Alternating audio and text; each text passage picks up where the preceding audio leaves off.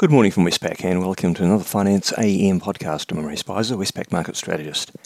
In financial markets, on Friday we saw choppy trade to end the week, uh, particularly after some mixed US economic data.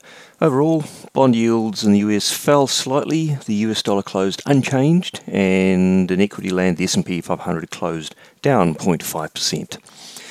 In the currency markets, the US dollar index, uh, as I said, closed unchanged on the day, um, but the currencies were a mixed bag. No real theme coming through. The Aussie dollar round trip from 63.68 to 63.30 and back.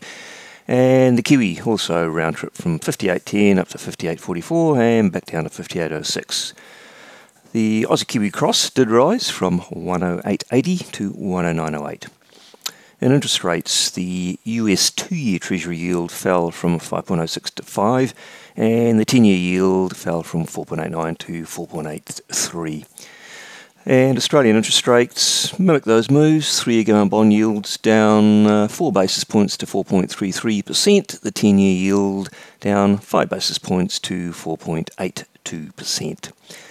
In the commodity markets, Brent crude oil rose 2.8%, copper rose 1.5%, iron ore rose 2.1% to $122, and gold rose 1.1%. The uh, news was really around the uh, US core PCE deflator, uh, which is part of the Personal Income and Expenditure Report. The PCE deflator, which is the Fed's preferred measure of inflation, uh, was in line with expectations at a 3.7% annual pace, but that is down from 3.9% the previous month, so moving in the right direction for the Fed and hence helping those. Um, uh, term bond or swap rates to fall in response. Uh, we also did have in the US consumer sentiment survey contained an inflation expectations component. The one year ahead rose, but that's not so important for the Fed. What is important is the 5 to 10 year ahead measure, and that remained unchanged at 3%. On the day, what's that, that markets will be watching? In Australia, we'll be watching uh, retail sales for the month of September. Should be a decent result. Uh, Westpac economists are forecasting a 0.7% rise in sales. In New Zealand, uh, we'll have the monthly employment indicator.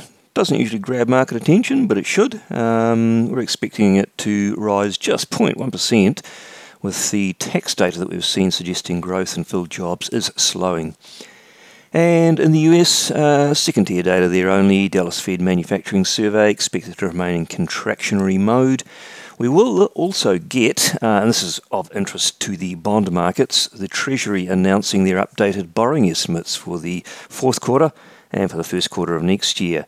Now, this caused quite a stir when they uh, last presented updates in July, where they presented an increase in their borrowing program. Uh, weakness in tax receipts and increased spending since July suggest we might get another increase in borrowing estimates. So this is one for bond markets to be watching out for. And uh, looking ahead further to the week, uh, what are the big highlights? Uh, well, in the US, we will have the Federal Reserve uh, making its policy decision. It is widely expected to remain on hold, but uh, leaving the door well and truly open to further rate hikes. We also get central bank decisions from the Bank of England and from the Bank of Japan, and both of those are expected to keep the status quo. Uh, and data wise, we are going to get the monthly US non farm payrolls on Friday and lots of other data during the week. So, uh, a pretty big event calendar in the US which will drive global markets. Well, that's it for me today. Thank you for listening. I'll be back again same time tomorrow morning.